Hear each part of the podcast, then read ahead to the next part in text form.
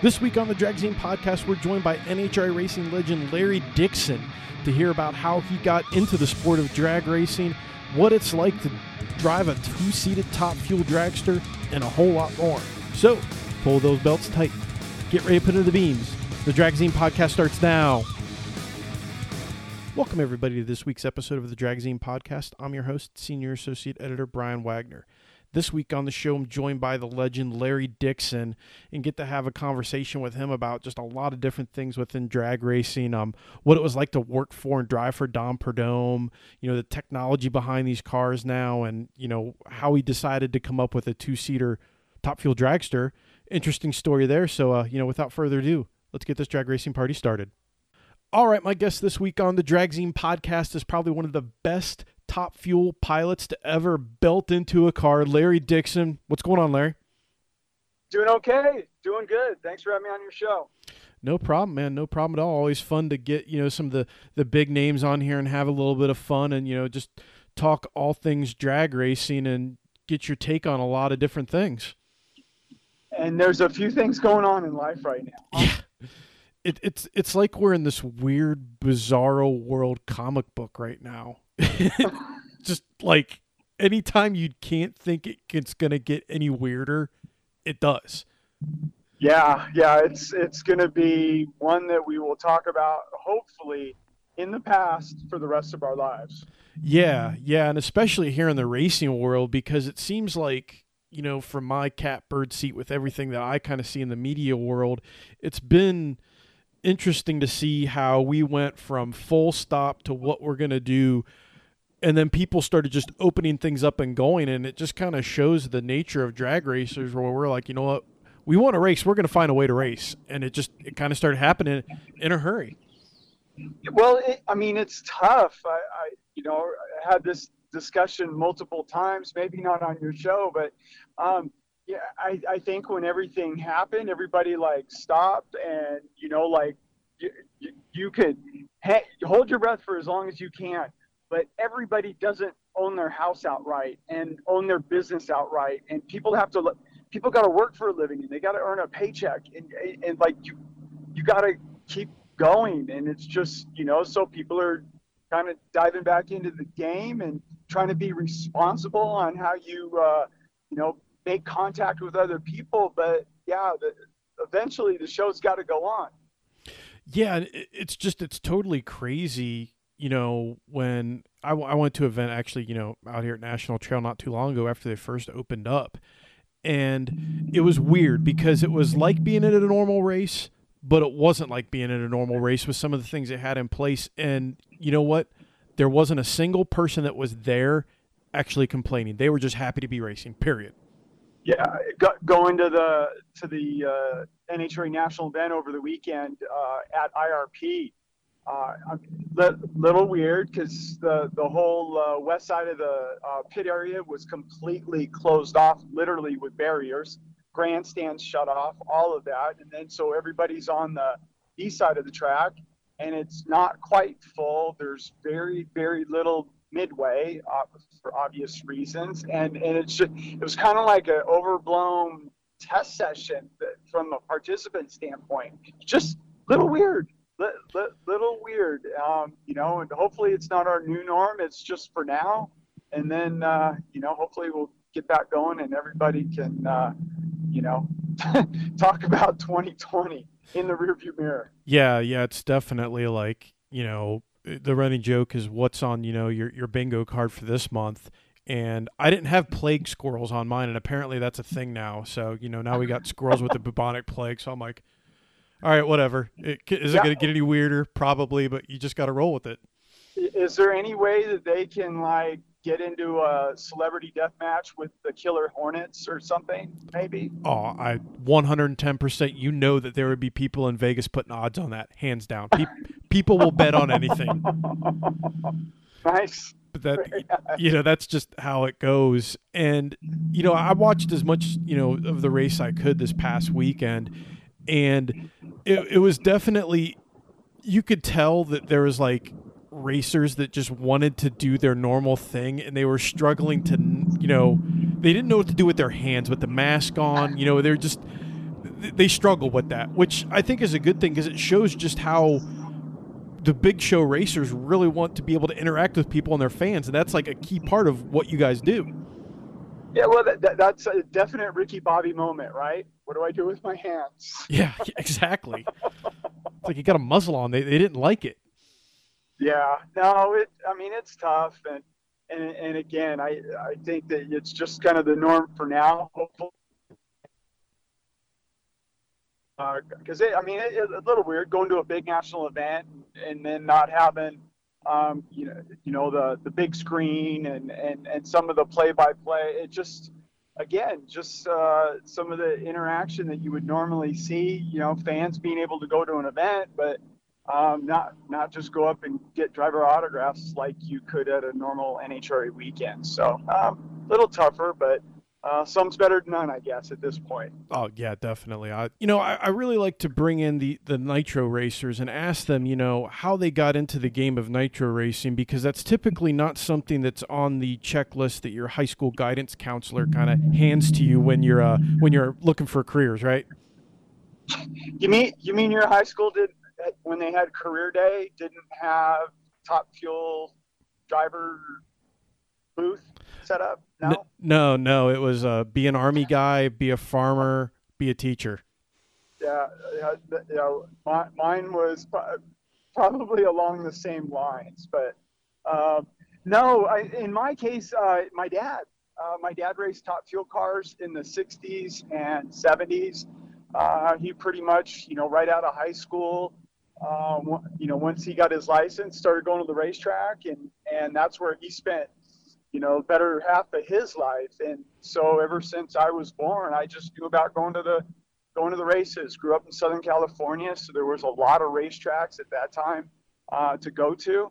Um, and I, I don't, you know, not to sound corny, but like when I was a kid, I wanted to grow up be like my dad. Like, and he drove top fuel cars, so um, that that's that was kind of it. I had no idea how I would go about doing it, um, so it just kind of snowballed from. I started out on a pit crew and moved around a little bit, and then ended up on Don Prudhomme's team and did that for quite a few years, and got to drive on the side. And he let me test in his car the last season that he drove, and and uh, test went good, and um, I, he wanted to keep racing, and, and I was fortunate enough to, um, you know, drive his race car for a number of years. So uh, that's kind of the the quick 60 second story of of how I got in. See, and again, I think that that's one of the biggest, I guess, parallels I see in all forms of racing. When I talk to people for interviews, pro level, it doesn't matter if it's you know a bracket racer I'm doing a story on or a nitro racer is its family. It's like our family gets us into this in almost like a mafioso level, and we just you either want to live the life or you don't. That's it. Yeah, it, probably no. You know, you're you're you're spot on. I mean, no different than an Earnhardt or an Unser or so, something, an Andretti for that matter.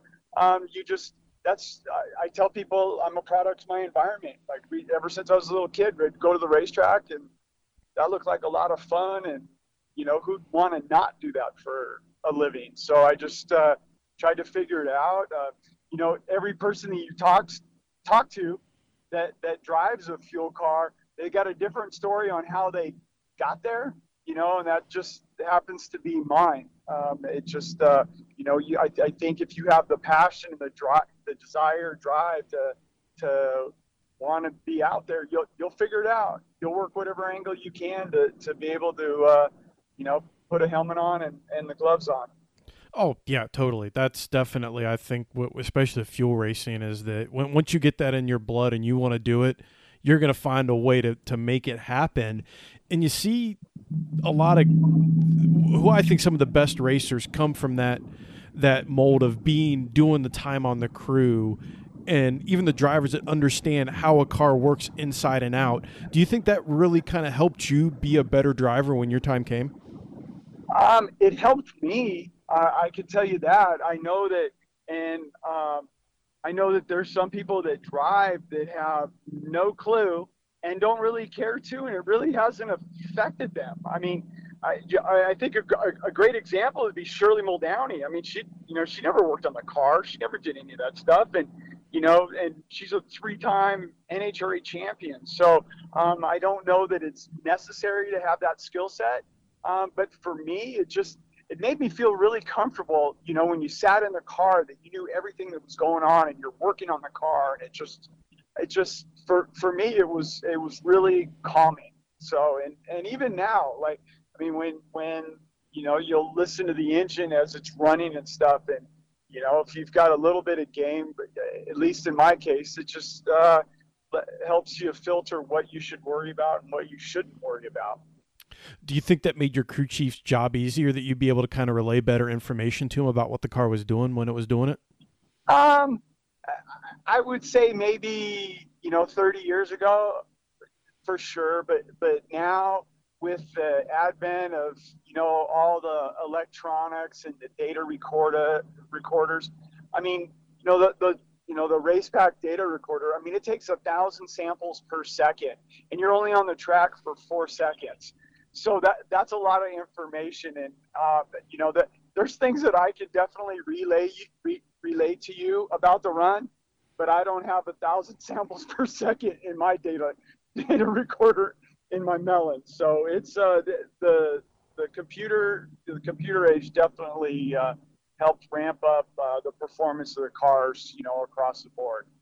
Oh yeah, and that that's one thing that always kind of you know partially is what fascinates me about drag racing is the way that technology kind of works within the sport. That it's very technology driven because people always want to beat the next guy and go faster.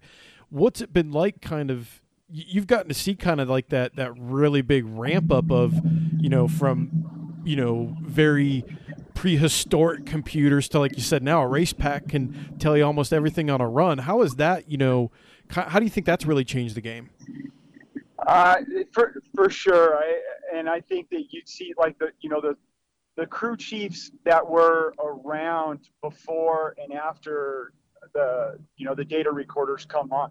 Uh, when I when I started out there, the Racepak data, I mean, it would spit paper out. It, it you didn't have anything on a screen. It, it was on paper, like an old fax machine. Uh, is and you would have to decipher and and you'd put it up on the light and you'd overlap it to, to against other runs and you know and, and and still to this day it doesn't tell you what to do. It just records the information and then you got to be smart enough to you know know what to do with that information. But but it, it's it definitely made a difference uh, you know as soon as it went on there uh, you know a, a, guy like dale armstrong which helped develop the Racepak computer you know he sees that the clutch you know is never locked up it's like well we got to come up with something to lock up the clutch so then they start locking up the clutch and it pulls the engine down well then it doesn't have enough fuel pump on it so then they start putting more pump on it you know, and then enough pump that you don't have enough ignition. Well, then it's getting two mags, and, and it just kind of just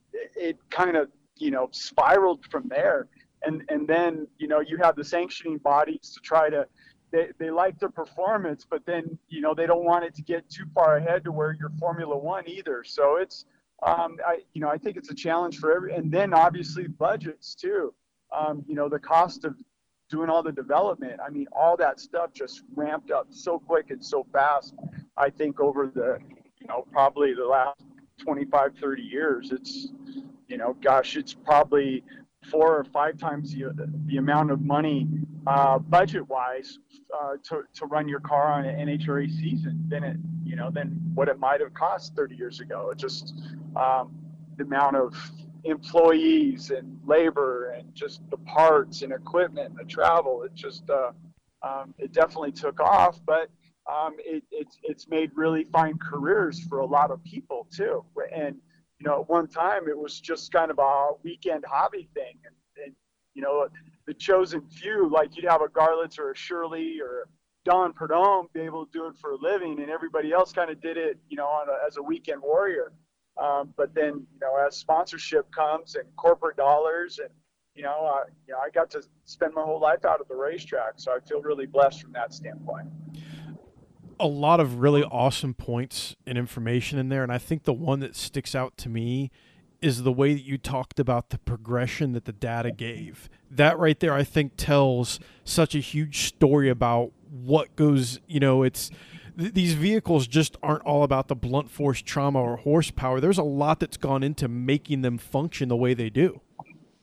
Oh, uh, definitely. And, and the thing that I do like about uh, the the data recorders when you actually put it up on the screen like that, and and you're, you're talking about four seconds, but you it's a thousand samples per second, so you have four thousand samples that you're looking at on a screen, and you're and you're just and you're breaking down, you know, not just one second at a time. I mean, a tenth of a second at a time, and and you're just trying to add all the all that time up that you're actually on the track and make your car go quicker. You know, and the quicker and faster you make it go, the less samples you're getting because you're on the track less time. So it's uh, um, it's uh, it definitely consumed, and if you can't tell, I'm still pretty passionate about it. So it's uh, it's been been fun for gosh my whole life. Oh yeah, again, yeah, that that's that passion about it, and that, working in the industry, a lot of people will tell me, my friends will be like, "Man, you've got the greatest job on earth." I said, "Well, that's the thing is, it's still a job. Like I love what I do. You love what you do, but it's still if you want to be at the top of your game, it's a lot of work. Whether it's driving or tuning a car or you know doing the coverage, you got to be willing to do what it takes to really understand it, make it work." Oh, because you're competing at whatever level. I mean, with, with you, uh, you know, just even on on the on the, the press side of things. I mean, there's there's other people that are trying to do their you know the same job as you and better. So it's like it, you know, the competition's what breeds excellence, and and no different than on the on the racetrack. You you, you pair a couple cars up, you know, one's going to be better than the other, and and uh, that that is the, competition is definitely what uh, I've loved all those years.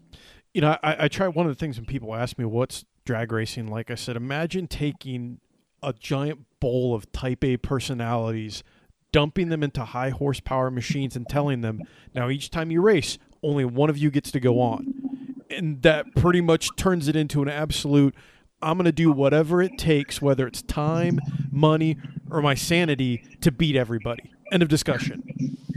Oh, uh, absolutely. And, and for me, to, to, to uh, along those lines, uh, for drag racing, the thing that I loved about drag racing over, you know, other types of motorsports where you throw, you know, 20 car, you know, NASCAR 36 cars and and IndyCar 33 cars.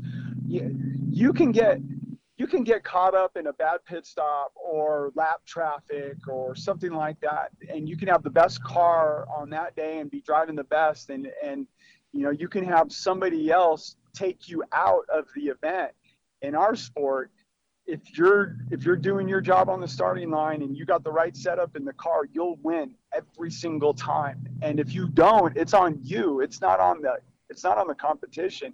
You didn't get it done. So that for me, that it's it's it's up to you. And uh, you know to keep your day going and uh, and, and go. So I, I, I really I really enjoyed that part of it as well speaking of the competition thing, you know, growing up when I was watching drag racing, I always tell people it was the glory days of when John Force was constantly on fire and terrifying Steve Evans on national TV. And, you know, you had all these big rivalries. Well, one of them was the beer wars. And I think that's kind of lost these days on these, these, I say these kids, they don't get to see the you know that that kind of rivalry at, at the professional level, that sub rivalry. What was that like for you to be a part of that, like in the car? It, when, when you're winning, it's great, and and when you're losing, it's misery because uh, you know those those two companies. Ironically, I mean we're talking Budweiser and Miller, and um, and now they're owned by the same company, so it's a little weird, like you're married to your cousin now or something. Yeah. You know, it's just but but it was really cutthroat. I mean, I can I can remember going to events and uh, and seeing you know Budweiser guys on the drive into the track cutting down the Miller banners. I mean that, that that's and and uh, and the Budweiser guys telling you, yeah, my distributor will pay me five dollars a banner every one that I bring back. So it's like there's a bounty on them. Well, that same type of pressure gets put on the racetrack. Nobody wants to call their boss it, you know, the, the two things they would ask you when, you know, I drove for Miller Beer for 12 years, you know, they, they'd want to know uh, who won the event and how did the Bud car do? Like that, that's pretty much what it came down to. So you never wanted to be, yeah, I got beat by Kenny or Brandon or whatever. But, but at the same time, I mean, it just, uh, uh, when you beat them, and they were such a great team for a long period of time, you know, with Dale Armstrong and and uh, Tim Richards and Lee Beard as their crew chiefs.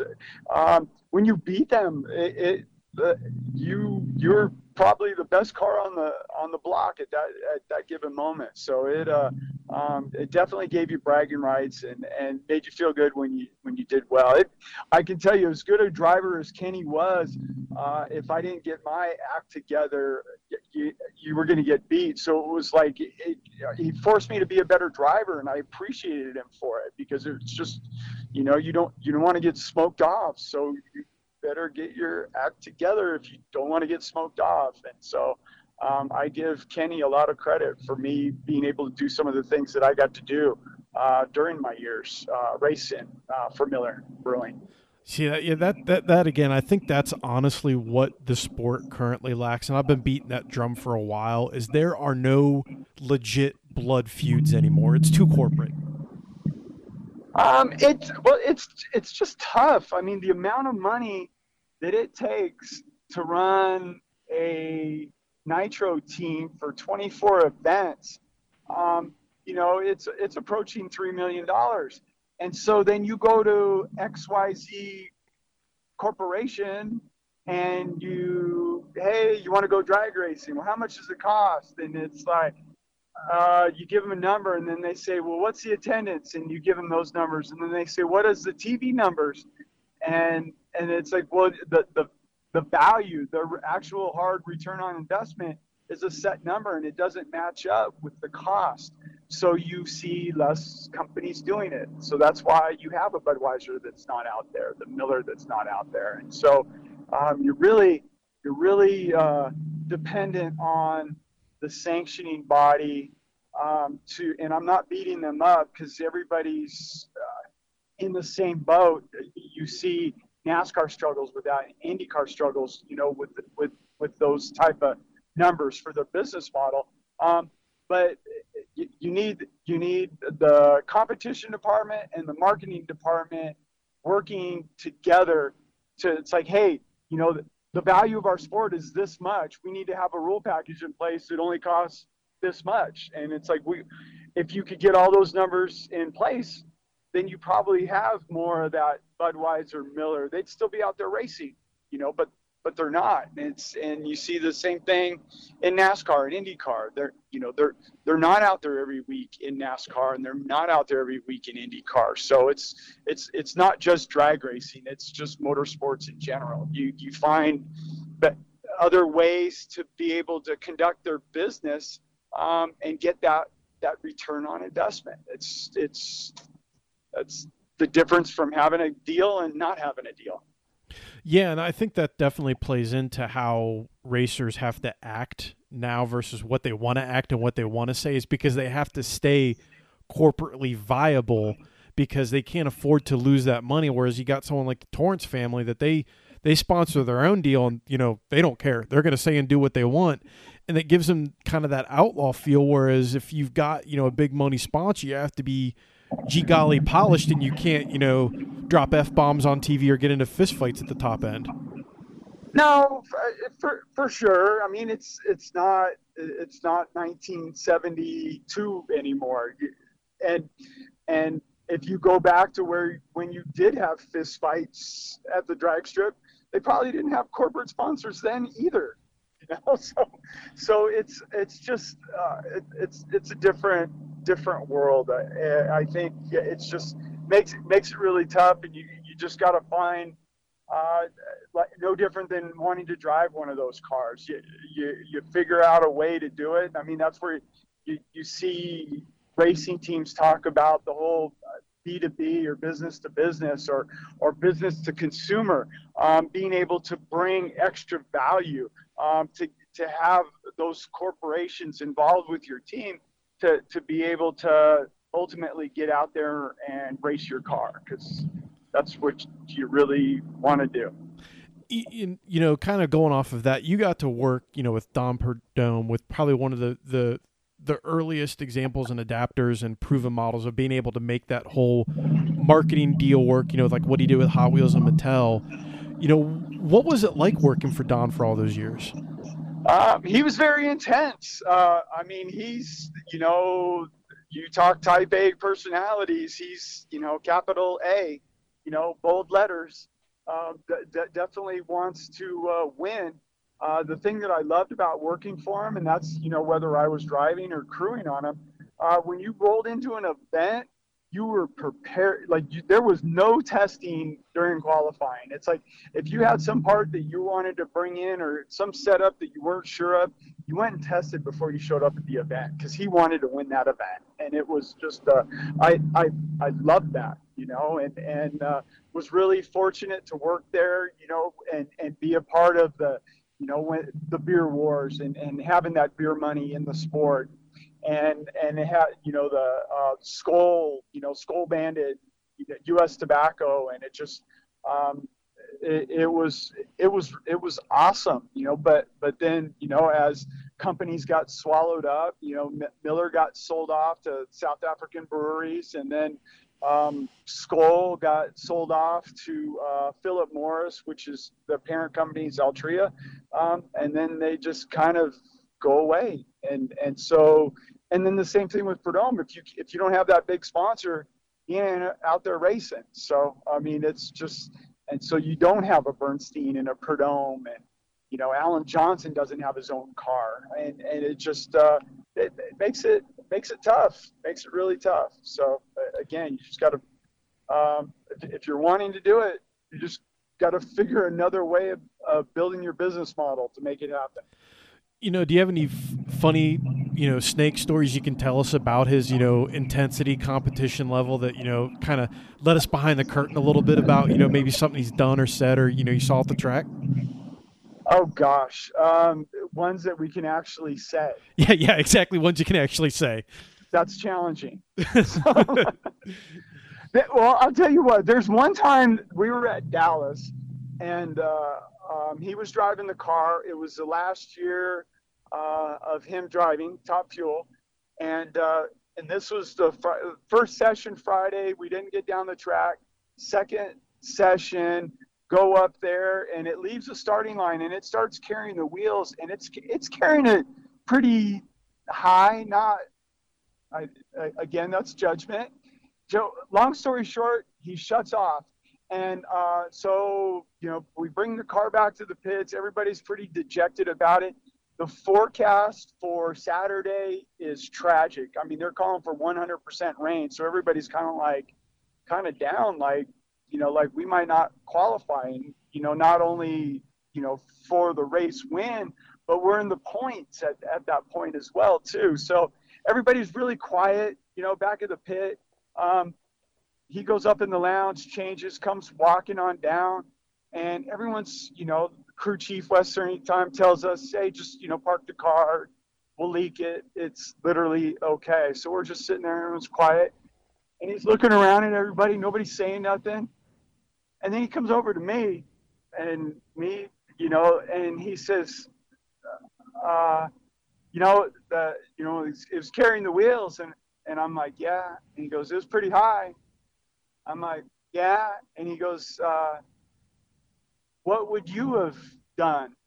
And, and me, like, I, I'm always honest when, you know, whether you like it or not. And, you know, sometimes my honesty would get me in trouble. And this was going to be one of those times. So he asked me, so what would you have done? And I said, I probably would have stayed with it.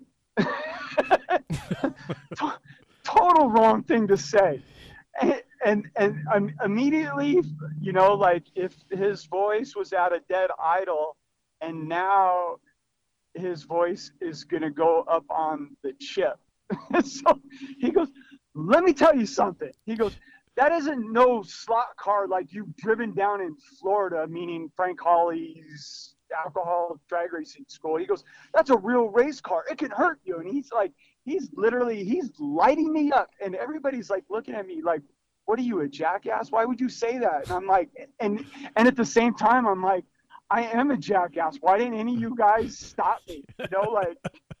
So I mean, it, it was, but that was his intensity, and it, and it, I mean, as it turned out, the race got postponed following weekend. You know, get two more runs, uh, qualified, ended up winning the event, and that ended up being his last win of his career. But that was, you know, that I have hundreds of those stories. and, you know, and and and and not all of them are me being a knucklehead, you know, saying the wrong thing at the wrong wrong time. But but uh, that's that's how he was. That's who he was and like I told you before the call, my, my grandfather was actually he taught Bobby Brandt, one of his crew chiefs in, in school, and you know we got to whenever he was Snake was in town, we get to go in the pit. You know, Grandpa would say hi to Bobby, and there was definitely there was Snake when things were going right, and then there was Snake when things were going wrong, and there was oh. definitely a marked difference between those two. Yeah, yeah, polar opposites. yeah, it was. Uh, but I, I tell you what, like if it, it, it wasn't that I, I worked there for 20 years, so I, am definitely not complaining. It's just, uh, um, but that intensity is why he was the guy he was, you know, and, and you know, you could say the same thing about Bob Glidden or Shirley Muldowney or Don Garlits, you know, that intensity. You know, if you don't have that intensity, um, you're, you're not to, you ain't to make it, or you're certainly not to be a, a winner all the time like like those guys were.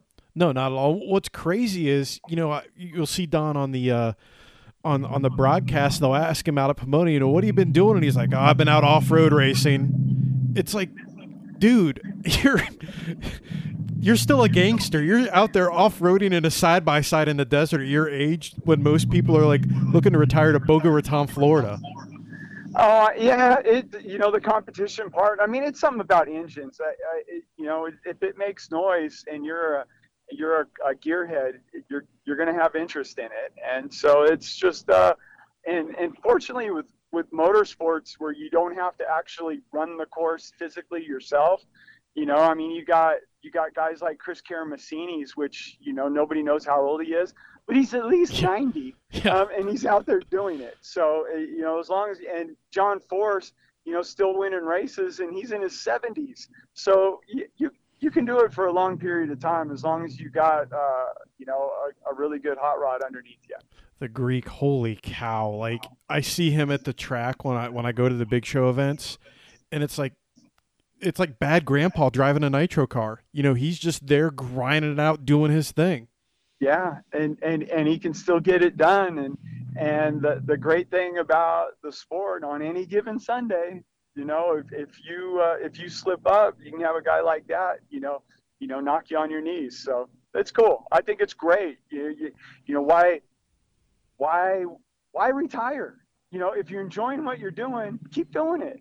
So you know more more power to him. I'm oh. sure more people in the world like him. Oh yeah, that's definitely yeah. You know the that, that's one cool thing you'll see about drag racing is that that's one thing I will never when I'm racing myself or I'm at the track never sleep on the old guys because there's something to be said about an old guy and a young guy's game. Oh yeah, and you don't and and it actually will make you like when I'd have to race the Greek, you're like I don't want to be the guy like you know and you know if both cars roll up in stage, I mean, nobody has better than a 50% chance of winning. So uh, you, better have your act together, and because he'll keep you honest and he'll get his car down the track. You don't want to mess up. So.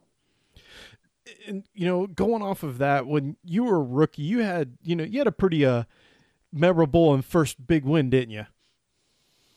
Yeah, great, great rookie year. Um, no, no complaints. Uh, you would see different people that race in the sport and they race for a while and um, you know take them a really long time to win and you're, you're hoping you're not going to be one of those guys and um, you know but I got into a great car you know basically the same car that that Prudhomme drove uh, finished he finished second in the points to Scott Kalitta and I come back and it's like if I don't do anything dumb you know like we we can have a really good year and um, I I didn't make too many dumb things, but I still did.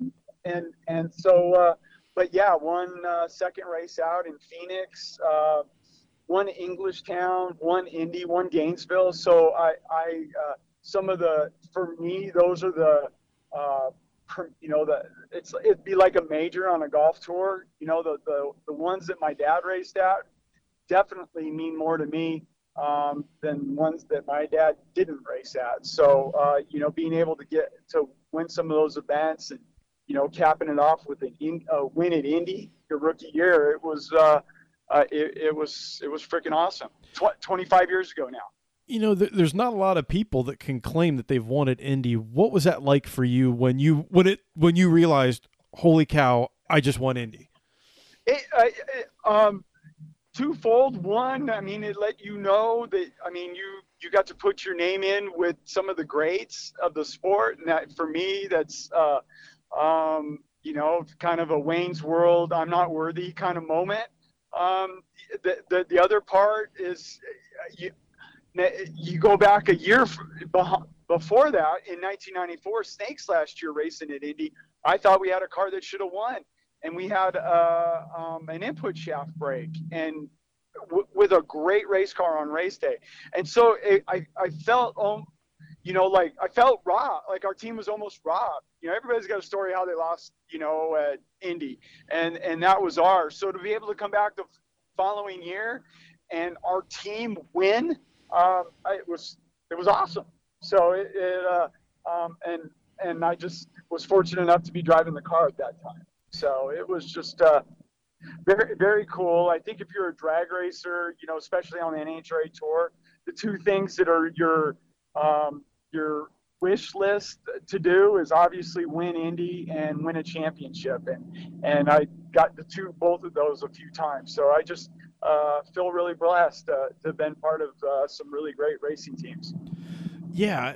And like you said, Indy is such a bucket list item because it's it's one of those hard things to explain. That like I've been to a lot of races. I've been to I was at, went to Indy as a spectator, and then I got to go as a media person, really digging into it and it just that event for an NHRA event has a different feel, it has a different taste because of just how you know amped up everybody is and the prestige behind it. You know, all the way from the guys that win in class and stock, all the way to a top fuel racer. It's like when you're there for that event, you're there in that moment. Nothing else matters. You're there to, to win that fantasy round in your mind and hold the Wally. It, it, for, for sure, and and I I think you know, people that come into the sport later on and, you know, there's 24 races on the tour and, you know, why is Indy any different than the other? And, not having, not maybe not knowing the history of why, but like for me, um, you know, my dad never, I mean, he did the full tour maybe one or two years his whole life, but that was the one race that we always towed back from California and went to. And everybody was there. And it was the only race on the tour, at least in my lifetime, that was it was a 32 car field. And and there'd be 60 some top fuel cars that would show up for it. And you'd run first round on sunday. So even just getting to race on monday was such a big deal. And no other event was like that. So that that was my you know childhood in the 70s and then you fast forward into the 80s you go there and that was the race that had the Big Bud Shootout and it had the the, the Mr. Gasket it had the, the challenge for the pro stock uh, uh, cars, and it just had it had it was it was just a huge event, and that was where the Carcraft did the announced the All Star Drag Racing team, and it was such an event. So like that was all the way through the 80s, and then you know finally getting an opportunity to race in the 90s. It's like that race absolutely meant something to me because it was like years of like going to that event, not winning, and other guys winning, and you know getting getting a shot, maybe uh, being in the winner circle once with Snake uh, uh, in, in his last year of the funny car. So it just you know there, there's things that you know that happen to you in your life that that you know make some moments more special than others, and and for me, Indy was always uh, one above all the others.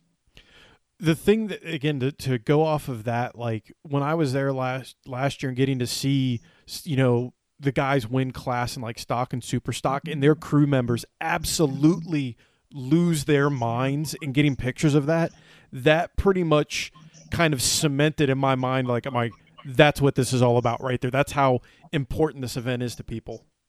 Oh gosh, yeah, yeah, for sure. You know, my dad, he never.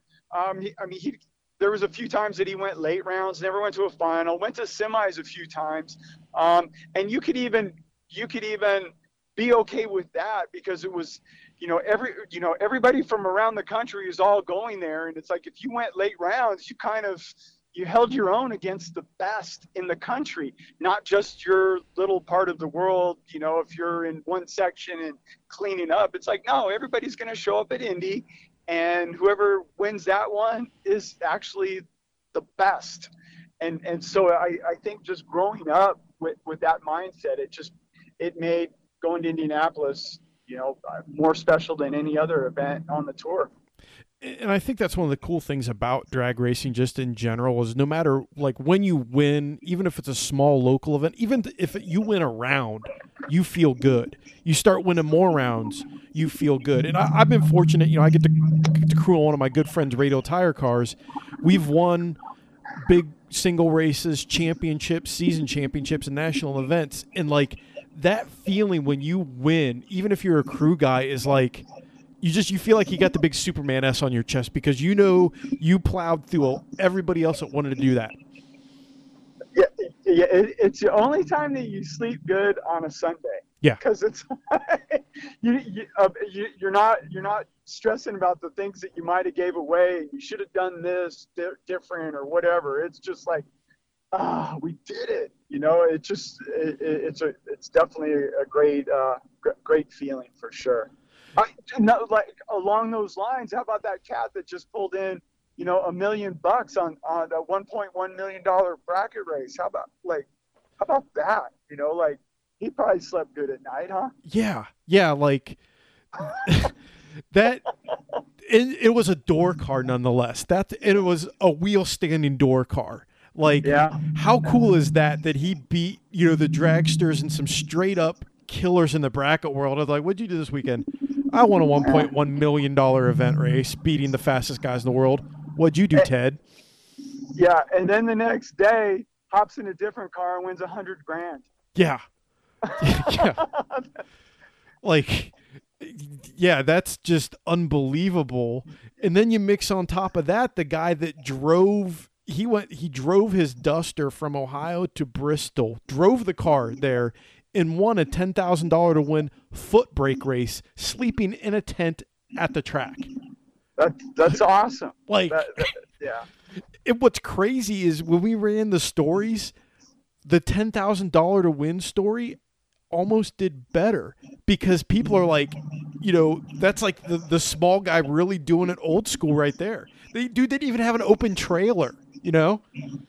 Dang. That's that's that's great. I, I think that that's a that's a good example of you can have you could have the world in your pit, but when you roll up to the starting line, everybody's got one of everything. Like it's it's the same. You're on you're on even ground then. So it doesn't matter how much inventory and how much you spend on your motor and this and that. It's like, you know, if you got your act together uh, on the tree and, you know, on the track, gonna win. So that's uh, that's awesome great to hear that. Oh yeah, it's it's stories that like that I love to see, and it's the you know the thing that I I really like about just drag racing in general is just you know those who even don't win are just they like to be at the track. It's what they want to do. It doesn't care even if you're sweating profusely, having a bad day. At the end of the day, it's like you know what, I still got to go race. You know.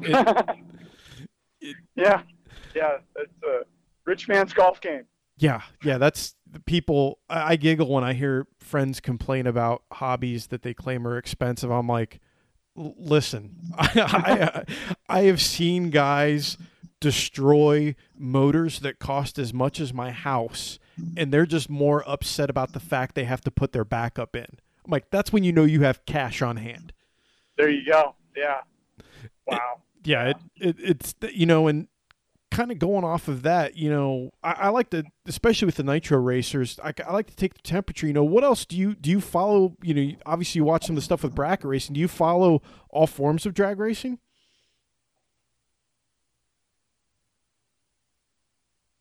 Hello.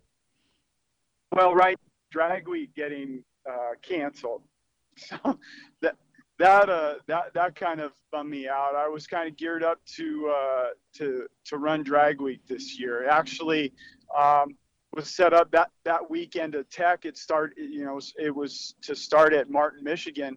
Um, uh, you know, you go through Tech on a Sunday and then you start for the week, and and that Saturday at Martin is the uh, US 131. But there's the Funny Car Nationals. I'm going to run our our two seat car um, there. So I was like, I was really excited about being able to run our two seat car on Saturday and then hop in my Chevy too, and then go do a, a week of racing in it, you know, with with uh, with all the guys on drag week. So seeing that uh, get canceled really uh, that that bummed me out. I mean, there, there's less and less events that are going to happen this year. So any ones that you're you're a part of, feel fortunate because they're they're uh, they're falling by the wayside as we speak. Hey, if you got time, uh, take the Nova out to the NMCA finals when they hit Indy. They got a True Street class. You can jump in there and flail on it. I actually think I'm I'm scheduled to run the two seater at Super Chevy in Memphis that weekend. Ah. Other, otherwise, I'd be uh, I'd be all for it. But uh, get, I, I don't run that two seater very often, so when I get the opportunity to do it, I'm uh, I'm all in. We'll, we'll get we'll talk. I definitely want to hit up on the two seater at, at, some point, but there before we you went into about the drag week, you cut out a little bit.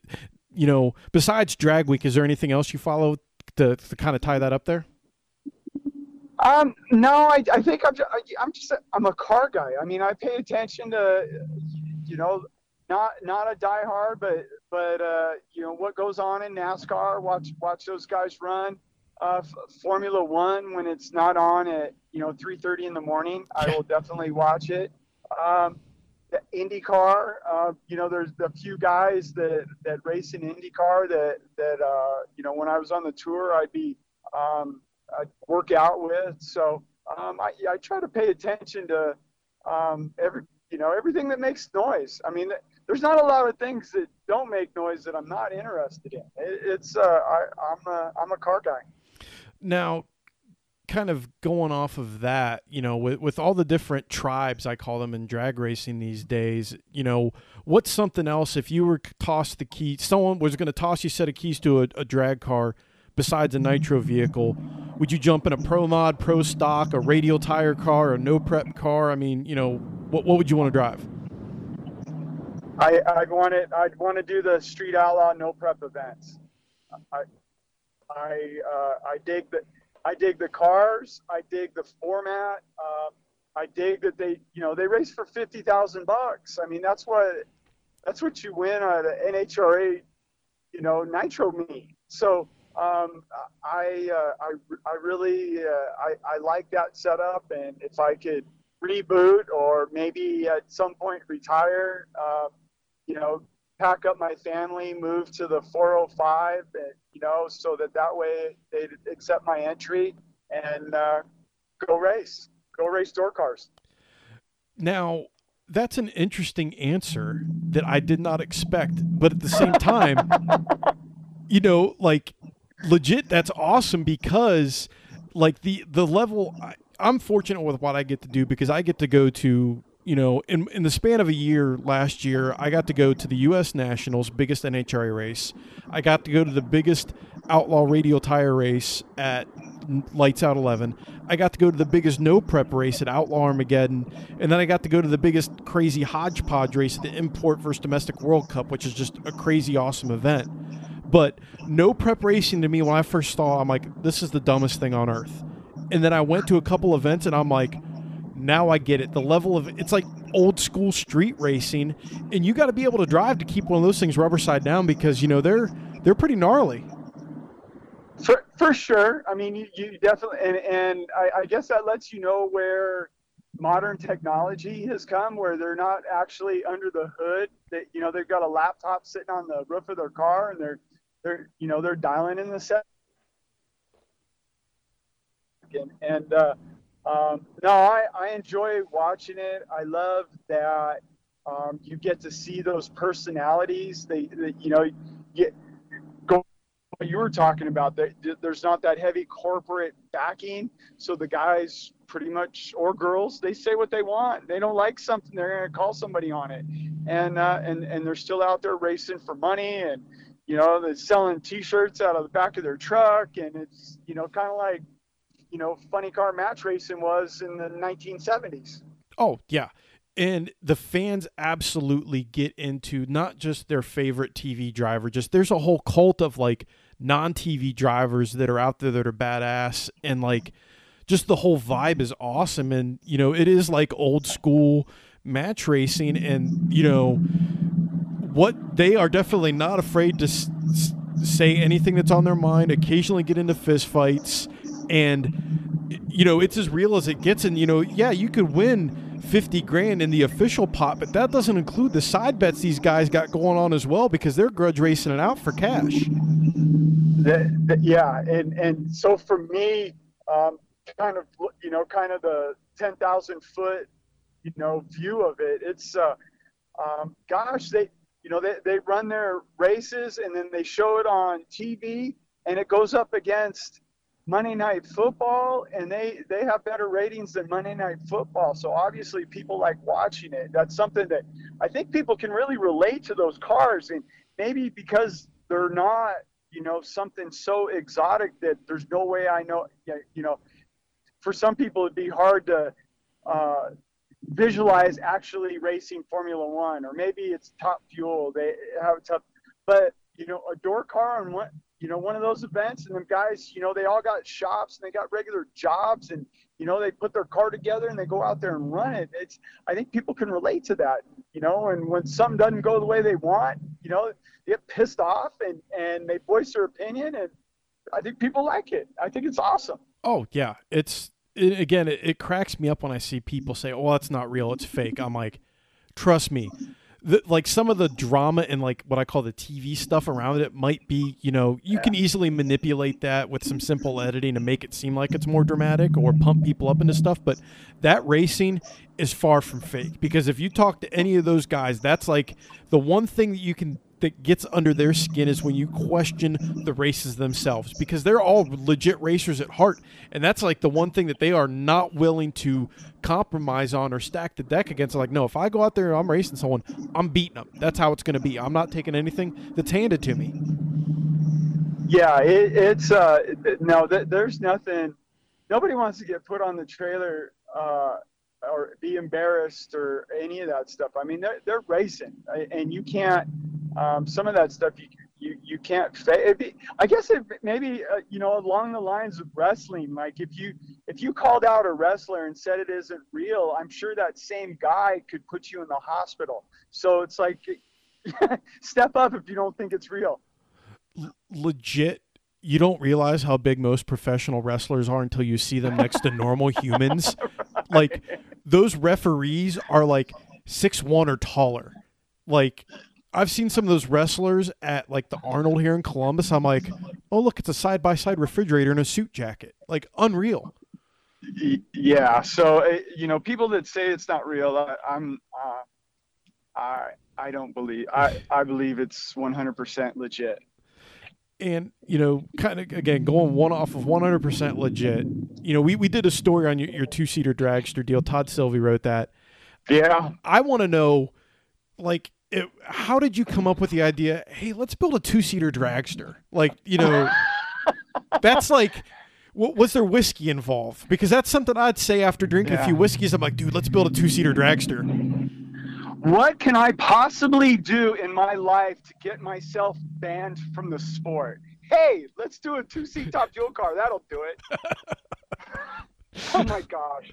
Yeah, no, so, sometimes I, I, question myself on it, but um, it, it, all, it, it came, it, it, really, I mean, to, to give you the really uh, condensed version, I was on my way to Pomona at the beginning of 2016. I had just lost my last ride, I guess. Uh, it got bought out of the seat and, and it's like, what am I, you know, like, what am I going to do? Like, am I going to, am I going to get bought out like every you know like how long am i going to do this for and so then the idea, you know, came to me. What about a two-seat top fuel car? It's like, well, you got two-seat Indy cars, you got two-seat Formula One cars, NASCAR, obviously. They even got MotoGP has a two-seat motorcycle. You can you can get on the back of a MotoGP bike and go 180 miles an hour. So it's and and like the two-seat cars that we have in drag racing, um, they're they're not for me, they're not. You could you could buy a Dodge Hellcat off the showroom floor and go faster than the two-seat drag racing cars that that are in our sport. So it's like there's nothing representative. It's like if we've got the quickest and fastest sport, we ought to have the quickest and fastest two-seater. So that's that's where the idea came from with me. And then from that point is, you know, can can we get it insured? You know, can can the car actually be built safely?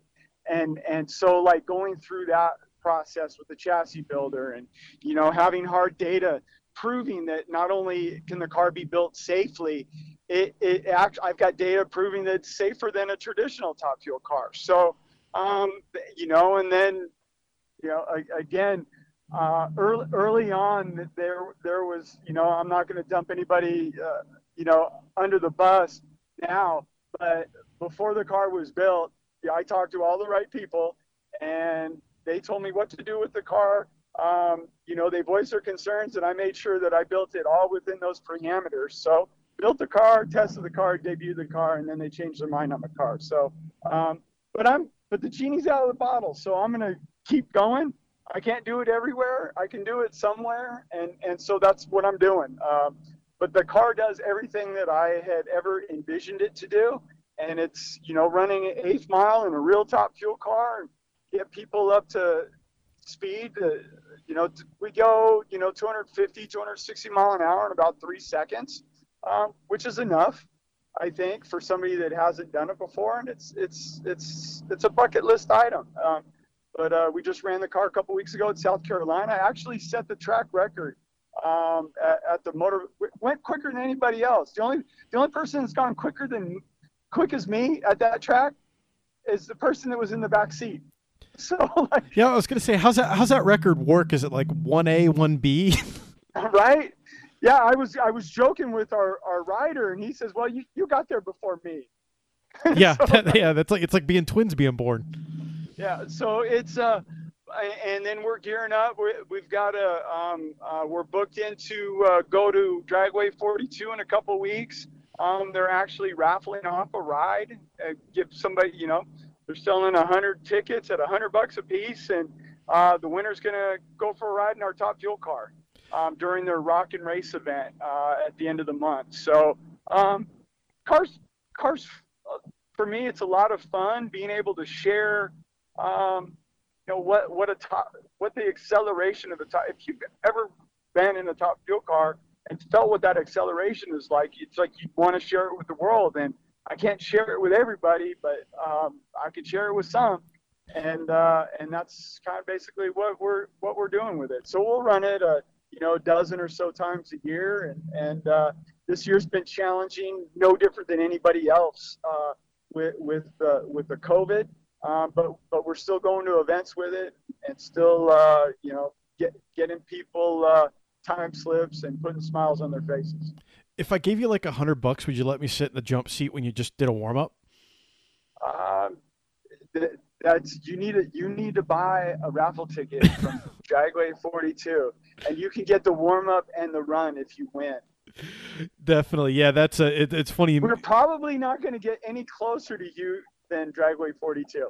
Yeah, yeah. It's. I, I was going to ask if you'd ever been there because I uh I've been up there quite a few times. It's close to where my parents live, and Kyle, uh, one of the the son of the owner of the family, hit me up and he's like, you know, you guys want to do a story like this? I'm like, I'm going to do you one better. I'm talking to Larry on the podcast today, and I'm like, we're going to cover that.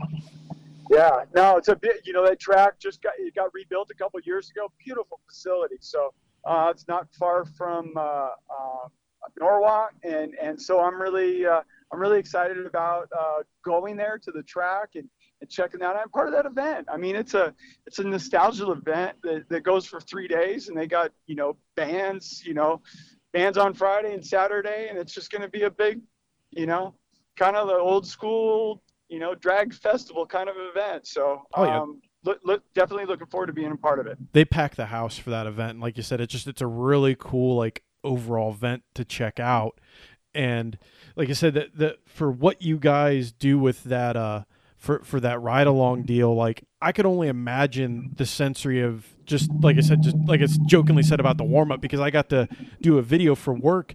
I got to sit in Craig Sullivan's Pro Mod, Screw Blown Pro Mod, to do a startup video to get my reaction out of it, and sitting in a Screw Blown Pro Mod during a warm up was like it just it shakes your whole body. It's like a, an amazing experience. I couldn't imagine cranking that to 11 in a top fuel car. Like I couldn't. I, I it's it's got to be amazing. Uh, there's some things that like I mean, the older you get, the, the more things you forget. But that you know, one thing that stands out to me uh, still to this day is the first time that I sat in a top fuel car when it uh, during a warm up, and just idling how much power those cars make. I mean, they they make more idling than a NASCAR or an IndyCar does at at full throttle. That's how much power a top fuel motor makes. So, um, yeah, wide open throttle, it's over 10,000 horsepower. So, uh, you know, to, to, to be able to run somebody down the track to get, you know, get that get that feeling, uh, the acceleration, um, it, it will uh, um, you'll you'll definitely dig it. It's, a, definitely a golden ticket for sure. Oh yeah, and you know I've been some of the cool shots I've actually like to shoot at national events are when crews are warming the car up, just because of like everything that's going on and like that whole like interesting process. But even just standing there during the warm up, like it's such a unique experience. It's standing around any other race car because of just the sheer like like you said, the, the feeling you get from all the forces in play. I mean, you could just tell how angry and powerful that engine is just standing a few feet from it. Oh yeah, yeah. I mean, you take that same engine that makes 10,000 horsepower, and you take the you take the nitromethane fuel out of it, you put gasoline fuel in it. Um, it, it, would struggle to make 2,000 horsepower. So you, you put in nitromethane, um, the fuel itself is it's it's a power adder all on its own um, and it uh, it definitely wakes things up and and uh, yeah, ten thousand horsepower. And again, it's just like the, the the whole experience of standing trackside and shooting pictures of those cars is like you could sell tickets for that because it's you think you're ready. Oh, I've sat in the stands at events. I've you know hung out when they did a warm up. You're not ready when you're standing a foot and a half, two feet away. One of those things goes screaming by because it's like your whole body shakes. You, it's unreal. Oh, I it, and and the, and the sound. Uh, I mean, just this weekend, I I had to I, I ran to UPS for a friend to pick up a package, and they were running the fuel cars while I'm at UPS. I am literally 12 miles away, and I I could still hear the cars running. Yeah, from 12 miles away. So so yeah, it just uh, I mean it just again lets you know how much uh, how much power is attached to one of them race cars. You know, kind of digging into the memory bank. This will be the last question. I want to get your take on this. We all, as racers, have those moments where things get a little gnarly, and you're like, "Oh, that was that was didn't go as planned." You know, outs- I've had a lot of those. I was going to say, outside of the time that you tried to become a pilot, you know, we'll take that one out of the mix what's another one where something kind of went way haywire and you're like, oh, this is definitely not going to go according to plan? What's what's the feeling inside the car like that? It's for I mean, the gist of it. If if you're away, and I've gotten knocked out in uh, uh, one of them, but but for the most part, the car is going so fast, and uh, and you don't at that point you really don't have any control left. Um, you you just it, it takes forever to stop. Like I mean to to to get one of those things when you're going 300 mile an hour and you know you blows a tire, or chassis breaks in half, or what, whatever the case is. It just takes forever for that thing to stop. It, it's uh, but I, people say I don't know how you can get back in a car uh, and after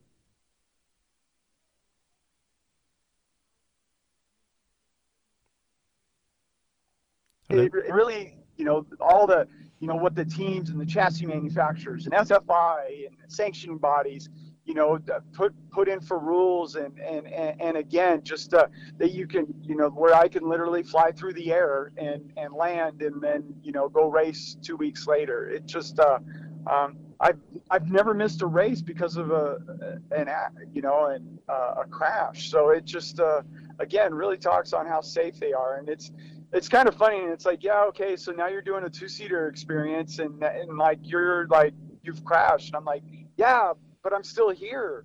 Like it, you know, have you ever been in a, a crash on the road yourself? Oh yeah. Okay, but you got back in the car again, right? Oh yeah, totally. Well, it's I mean it's the same thing, just a lot faster. you, you did the whole you remember correctly, you did the whole uh the the 360 down in Australia, right? Yeah, yeah, it's it's hard to it's hard to drift uh, a top fuel dragster without touching a wall, but uh, I was I, I, pulled it off. yeah, I was gonna say I was, gonna, I was like, that's one of the more moments we saw that happen. I was like, all right, that's probably one of those things you're never gonna see happen again at that level of the car not getting wadded up. No, it, it's and and we came back later that that uh, day and uh, um, set the national record. So like it, it uh, um, again, it, it just uh, cars are built so safe and and I just uh, and I think growing up in the sport I mean it, it, I don't know that I've ever been spooked about anything that's gone on with one of them vehicles. It, it's just uh, when you get strapped in that car it really gives you the feeling that you could run over a landmine and this this car is going to take care of you. And and you know when I'm you know you're putting somebody in the car in the back seat and I'm you know you're walking them through all this and it's like i'm relaying to them because they don't have all of that data and experience that i do. And and so you're just explaining to them about you know all the safety equipment the hans device and you know the arm restraints and everything that goes into you know even i mean the shoelaces are fireproof. I mean it just everything that goes into what you do and why it's there and how it got there. I mean if the cars were 100% safe nobody'd have helmets but you know, like things happen, so that's why we, you know, that's why we've got all that equipment for us. So it, it just, uh, um, j- just trying to uh, get that point across uh, to to our riders and passengers and stuff that, um, you know, you, you can go out there and, you know, sometimes bad things happen, but but uh, you know, we're prepared for them as well. Well, our time here is coming to a close on the podcast, and I like to give my guests their opportunity to do their uh, the classic John Force and thank all their sponsors and tell people where to find them at. So, you know, I'll turn the floor over to you and let, you know, you can tell people where to find you at, plug whatever you need to plug. No, I just uh, I I don't have this huge social media team. Uh, it's kind of a one man band thing. So, um, you know, I can be found on uh, you know, Facebook, uh, Larry Larry Dixon Racing, or Instagram, Twitter at Dixon Top Fuel. We got our own website, you know, either LarryDixon.com or even uh, uh, Championship Adventures for the two-seat car. And um, you know, if people are interested in riding or seeing where we're going to run at, just uh, reach out. Um, I'm going to say 99 out of 100 times it's going to be me answering you. So, and, and I'm pretty uh, pretty good about uh, taking uh, taking care of that side of things. So. Um, really appreciate you letting me talk about you know, our sport and and some of the things that we've done. So, uh, th- thank you very much for your time as oh, well. No, man, I appreciate you coming on the show. It's always great, like I said, to to get to talk to to the racers that are, you know, the the legends of the sport. You know, it's like like I told you on the pre-call, it's like my, you know, I get to geek out, and you know, the people I used to stand in line to get their autograph, now I get to ask them questions. You know, it doesn't get much better than that. No, it, it's great what you do because uh, you know, but most of the time, you know, you don't. When fans come to the racetrack, you know, you might only get five or ten seconds, so you don't really know the person or their personality, and you certainly aren't going to get this much time on one of the TV shows either. So it, it just it really allows people to know what kind of person you are, and and so you know the more people you put on, you know the more the more people know um, the racing crowd. So I think it's a great thing what you're doing. Awesome, I appreciate it. Well, thanks for coming on the show, and uh, we'll see you soon. Yeah. we'll see you down the road. Hopefully, hopefully you get that, you win that ticket at Dragway 42. I have a hundred dollars sitting on my desk that I will throw towards it. Love it, man. Take care. Thank you too. Well, that wraps up the show for this week. Thanks for Larry for stopping by, and as always, may your reaction times be crisp and your win lights bright. Until next week, folks.